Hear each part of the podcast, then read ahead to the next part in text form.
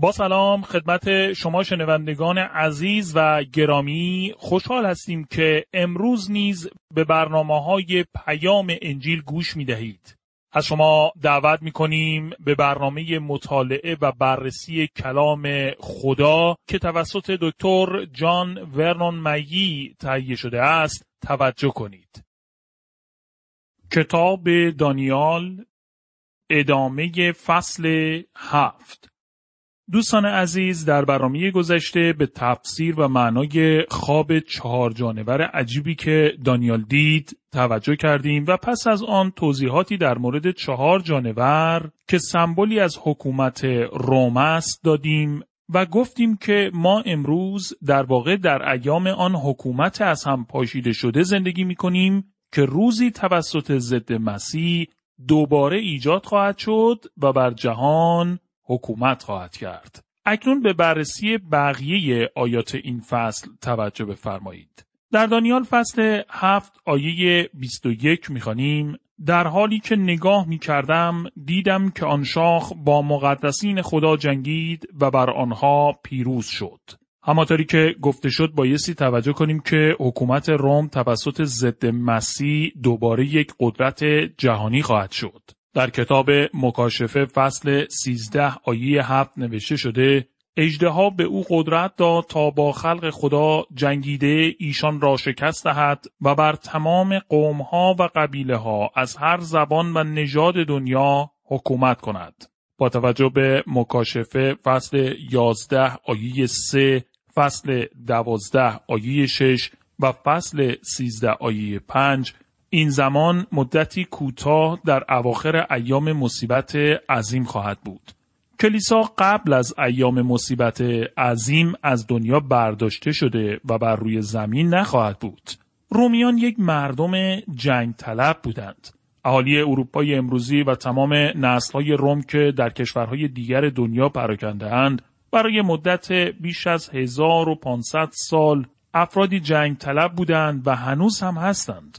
تاریخ بجامانده از جنگ های اروپا و دو جنگ بزرگ جهانی که در این منطقه آغاز شد بیانگر این واقعیت است. نویسنده در کتابش چنین نوشته است یک تناقض آشکار در دوران ما این است که امروز در ایام صلح طلبی زندگی می کنیم ولی نه در ایام صلح. امروز مردم شعارهای صلح داده و پلاکارت در مورد صلح را هم می کنند ولی مردمی صلح طلب نیستند.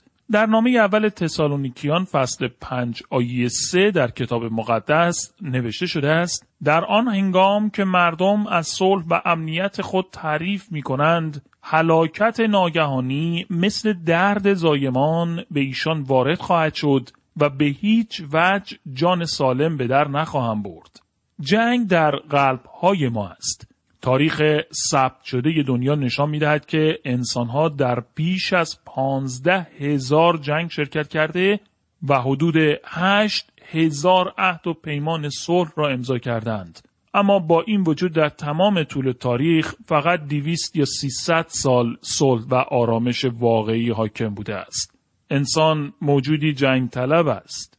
امپراتوری روم دوباره ایجاد خواهد شد و ضد مسیح این کار را انجام خواهد داد. او به قدرت جهانی خواهد رسید و حاکم دنیا خواهد شد. به ما گفته شده که او بر ضد خدا یا آسمان کفرگویی خواهد کرد و با خدا به مخالفت برخواهد خواست. در مکاشفه فصل 13 آیه 6 می‌خوانیم در تمام این مدت به اسم خدا و خانه خدا و تمامی کسانی که در آسمانند کفر می گفت. تصویر امروز اروپا چگونه است؟ در اوایل سالهای 1950 یک استاد و محقق دانشگاه به شهرهای متفاوت اروپا سفر کرد و با اینکه کمتر از ده سال از جنگ جهانی دوم با همه مرگ و نابودی آن گذشته بود گزارش داد که شواهد آشکار وجود داشت که مردم در جستجوی یک مرد قدرتمند یک هیتلر یا ناپلئون هستند که همان عظمت، شکوه و رفاه و سعادتی را که زمانی داشتند احیا کند. یکی از کشیشان معروف چنین گفته است. ضد مسیح تغییر چهره داده و در لباس انسان دوستی خواهد آمد. او درباره صلح، رفاه و سعادتمندی سخن خواهد گفت. نه به عنوان وسیله‌ای که ما را به سوی خدا هدایت کند، بلکه برای اینکه خودش مورد ستایش و پرستش قرار بگیرد. او از دیدگاه روانشناسی مشکل گناه و احساس تقصیر را توضیح داده و هر که را که با او سازش نکرده و افکار او را نپذیرد تحقیر می کند و انسانها را به سوی بیشرمی و هرج و مرج هدایت می کند. او این دروغ را رواج می دهد که انسانها هرگز بهتر نخواهند شد تا زمانی که جامعه بهتری نسازند. دوست من، اروپای امروزی به سمت اتحاد و یگانگی بیشتر به پیش می رود.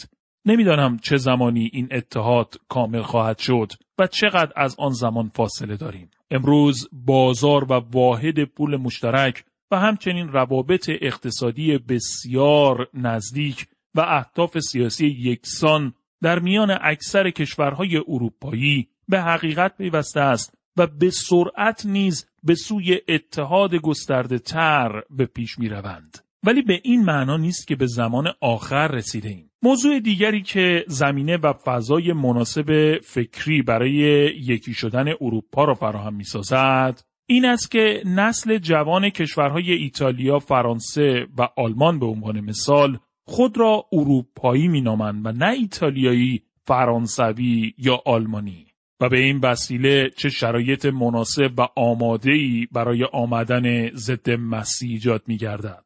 اروپای امروزی مانند یک میوه رسیده بر روی یک درخت است. تمام کاری که ضد مسیح نیاز دارد انجام دهد این است که بیاید و آن را بچیند.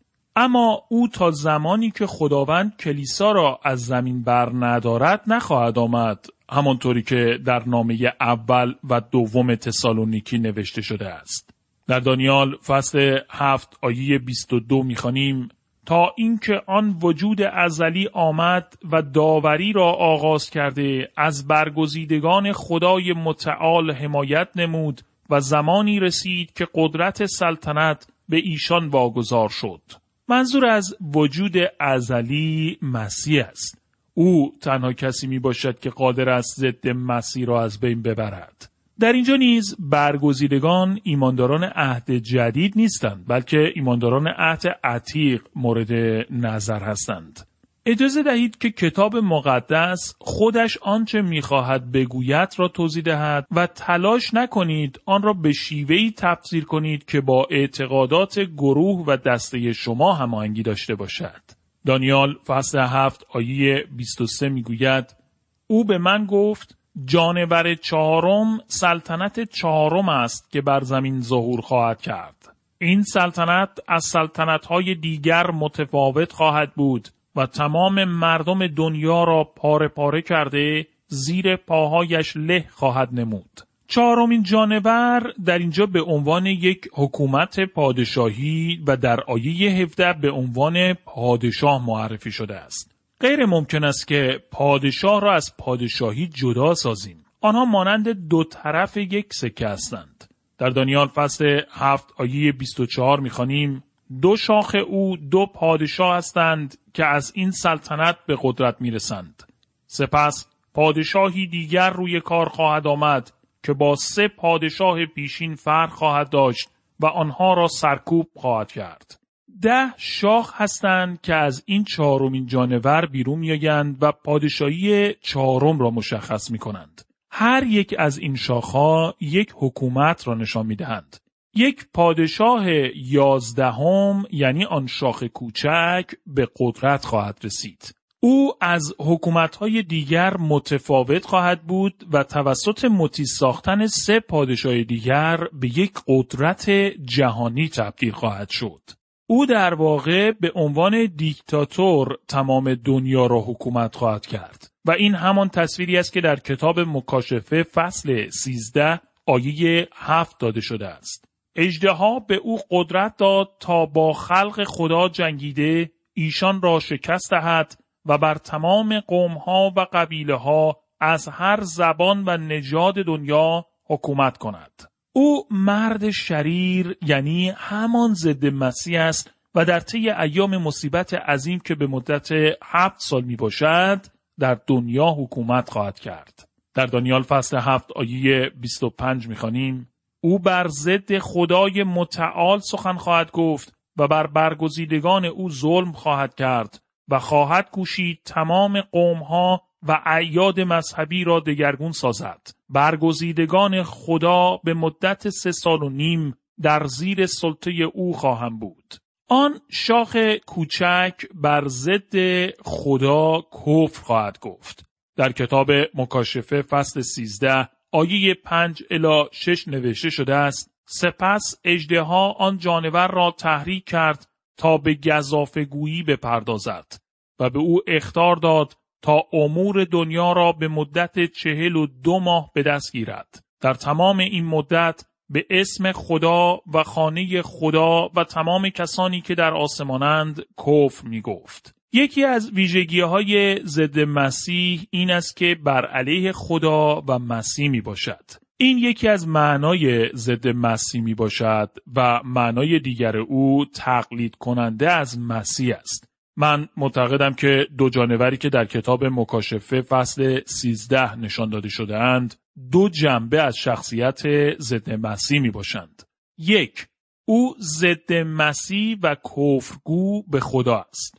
دو، او یک پیامبر دروغین است و تلاش می کند که از مسیح تقلید کرده و مانند یک بره رفتار می کند. ولی در واقع گرگی در لباس بره می باشد. همچنین گفته شده که بر برگزیدگان خدا ظلم خواهد کرد. با توجه به مکاشفه فصل دوازده آیه سیزده الی 17 او به اذیت و آزار ایمانداران و ستم و جفای برگزیدگان خدا خواهد پرداخت. خواهد کوشید تمام قوانین و اعیاد مذهبی را دگرگون سازد. آن شاخ کوچک قوانین و رسوم اجتماعی را تغییر خواهد داد. مدت زمانی که شاخ کوچک حکومت می کند زمان کوتاهی است. برگزیدگان خدا به مدت سه سال و نیم در زیر سلطه او خواهم بود. با توجه به مکاشفه فصل 11 آیه 2 الی 3 و فصل 12 آیه 6 و فصل 13 آیه 5 مدتی که او بر روی زمین سلطنت می کند در سه سال و نیم آخر ایام مصیبت عظیم خواهد بود. در دانیال فصل 7 آیه 26 می‌خوانیم اما پس از آن داوری آغاز خواهد شد و قدرت سلطنت این پادشاه از او گرفته شده به کلی از بین خواهد رفت. داوری آغاز خواهد شد ما را به یاد آنچه در کتاب مکاشفه فصلهای چهار و فصل پنج نوشته شده می اندازد. یعنی هنگامی که تخت داوری خدا شهر داده شده است. توسط آن که در وسط تخت نشسته و توسط بره خدا چنین معین شده و تمام موجودات آزاد شده نیز این تصمیم را میپذیرند که آن موجود شریر بایستی مجازات و نابود شود. باید به سلطنت او پایان داده شده و خودش نیز باید داوری و مجازات شود. داوری آغاز خواهد شد و این حقیقت قابل تغییر نیست. با توجه به مکاشفه فصل 19 آیه 11 الی 21 داوری در طی ایام مصیبت عظیم ادامه دارد و در نهایت توسط بازگشت مسیح به زمین زمانی که میآید تا حکومتش را برقرار سازد به حد کمال خواهد رسید. به این ترتیب زمانهای ملتها که با حکومت نبوکت نصر شروع شد و تا زمان بازگشت مسیح ادامه مییابد به پایان خواهد رسید. در دانیال فصل هفت آیه 27 می‌خوانیم آنگاه قدرت و عظمت تمام سلطنت های دنیا به برگزیدگان خدای متعال واگذار خواهد شد. سلطنت خدای متعال سلطنتی جاودانی خواهد بود و تمام پادشاهان جهان او را عبادت و اطاعت خواهند کرد. در اینجا به ملکوت ابدی خدا اشاره شده که ابتدا با توجه به مکاشفه فصل 20 در دوره هزار ساله نمایان می شود و سپس در ابدیت ادامه خواهد یافت. دوره هزار ساله به طور ساده زمانی برای امتحان و آزمایش است مانند زمانی که ما امروز در آن به سر می‌بریم و به ابدیت خواهد پیوست. بنابراین می توان گفت که ملکوت خداوند ابدی است. نظرات متفاوتی در ارتباط با چگونگی ایام مصیبت عظیم و دوره حکومت هزار ساله مسیح بر روی زمین وجود دارد و جای تأسف است که میشنویم بعضی از افراد سعی می کنند دوره هزار ساله ملکوت عیسی مسیح را ناچیز شمرده و حتی آن را رد کنند و ایشان با گفتن نظرات و تفسیرهای اشتباه از کلام خدا و کلیسای اولیه در تلاش می باشند از اهمیت دوره حکومت هزار ساله مسیح در نقشه خدا در ارتباط با مراحل متفاوت تاریخ دنیا بکاهند و آن را غیر واقعی و سمبولیک به شمار آورند. حتی بعضی از مورخان مسیحی با ظهور دیدنی و با شکوه مسیح همراه با ایمانداران وفادارش برای ایجاد حکومت هزار ساله بر روی زمین مخالفت نموده و ادعا کردند چنین دیدگاهی در کلیسای اولیه و هیچ یک از اعتقادنامه های قدیمی کلیسا یافت نشده است. اما اجازه دهید بگویم که حقیقت برقراری حکومت هزار ساله خداوند عیسی مسیح به طور کاملا واضح و روشن در کلام خدا نوشته شده است و هیچ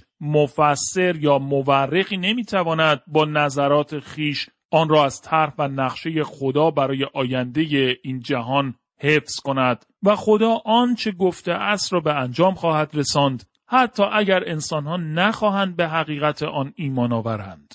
دوست من، اگر شما به آمدن حکومت هزار ساله مسیح بر روی زمین ایمان دارید، تنها نیستید چون کلام خدا آن را اعلام و تایید کرده و ایمانداران زیادی نیز در تاریخ کلیسا و همچنین در کلیساهای امروزی به آن باور دارند و با اشتیاق در انتظار بازگشت پرجلال خداوند عیسی مسیح و ملکوت هزار ساله او بر روی زمین و در ابدیت می باشند. در دانیال فصل هفت آیه 28 می خانیم این بود خوابی که دیدم. وقتی بیدار شدم بسیار آشفته بودم و از ترس رنگم پریده بود. اما خوابم را برای کسی تعریف نکردم. دانیال خواب و محتوای آن را برای اطرافیان خود در آن زمان فاش نساخت. چون خوابهای او مربوط به زمان آخر بودند. این خوابها و رویاها دانیال را ناآرام و پریشان ساخت. ولی از سوی دیگر آنچنان تأثیر عمیقی بر او گذاشتند که تمام دیدگاه های او را تغییر دادند. درک این حقایق برای او موضوعی کاملا تازه بود. تحقیق و بررسی نبوت ها در زمان حاضر برای خوشنودی شخصی و ارزای حس کنجکاوی بیهوده یا شناخت مقرورانه و خودبینانه نیست بلکه بررسی دقیق و همراه با دعا در نبوت های کتاب مقدس یک اثر تغییر دهنده بر زندگی هر ایماندار می‌گذارد همانطوری که بر زندگی دانیال نیز گذاشت دوستان عزیز در اینجا مطالعه و بررسی فصل هفت در کتاب دانیال به پایان می رسد و اکنون به بررسی فصل هشت در این کتاب توجه بفرمایید. کتاب دانیال فصل هشت. موضوعات اصلی این فصل عبارتند از خواب دانیال درباره قوچ و بز. معنای خواب. خوابی که در اینجا توسط دانیال ثبت شده خوابی نبوتی بوده در زمانی که آن را دید. اما این خواب تاکنون به انجام رسیده است. نکته جالب توجه این است چون این خواب بسیار واضح بود و به طور واقعی به انجام رسید این فصل پایه و اساس اعتقادات اشتباه برای منتقدینی شد که ادعا می کنند کتاب دانیال در زمانی دیرتر از زمان دانیال نوشته شده است. پایه استدلال های این افراد بر این اعتقاد استوار است که نبوت در ارتباط با آینده موضوعی ماورا و طبیعی است و چون ایشان به امور ماورا و طبیعی باور ندارند بنابراین غیر ممکن بوده که این نبوت در زمان دانیال نوشته شده باشد. پس حتما زمانی دیرتر در کتاب تاریخ نوشته شده است. این یک استدلال بسیار ضعیف است و نیازی نیست که من اکنون توضیحات زیادی بدهم که کتاب دانیال توسط دانیال نبی نوشته شده است. شاید شنیده باشید که بعضی از محققان ادبی در این باره بحث می‌کردند که آیا شکسپیر واقعا خودش تئاتر شکسپیر را نوشت مارک تاون به طور شوخی چنین گفته است اگر شکسپیر تئاتر شکسپیر را ننوشته باشد پس حتما فرد دیگری که هم اسم شکسپیر بوده آن را نوشته است. در اینجا باید گفت اگر دانیال کتاب دانیال را حدود 600 سال قبل از میلاد مسیح ننوشته باشد پس فرد دیگری که هم اسم او بوده در آن زمان این کتاب را نوشته است. خواب نبوتی دانیال درباره قوچی که دو شاخ نابرابر داشت و بزی که دارای یک شاخ بود به درگیری میان امپراتوری دوم و سوم به برخورد میان شرق و غرب، خاور میانه و مغرب زمین، آسیا و اروپا اشاره می کند. این جنگ میان امپراتوری ماتها و پارسها بر ضد امپراتوری یونانی مقدونیه بود. در این خواب یک شاخ کوچک دیگر را می‌بینیم که در پادشاهی به نام آنتیخوس اپیفانس به واقعیت پیوست زمانی که به شدت قوم یهود را مورد جفا و ستم قرار داد. از او به عنوان نرو در تاریخ قوم یهود نام برده می شود. این خواب نبوتی دانیال سالها بعد از او در تاریخ به طور دقیق به انجام رسید. نکته دیگری که بایستی توجه کنیم این است که بخش قبلی کتاب دانیال یعنی از دانیال فصل دو آیه چهار الا دانیال فصل هفت آیه 28 به زبان آرامی یعنی زبان اصلی سوریه و زبان حاکم در چهار امپراتوری بزرگ نوشته شده است. دانیال از آغاز فصل هشت تا آخر کتابش دوباره به زبان عبری نوشته است. دوستان عزیز در برنامه آینده آیات این فصل را مطالعه و بررسی خواهیم نمود.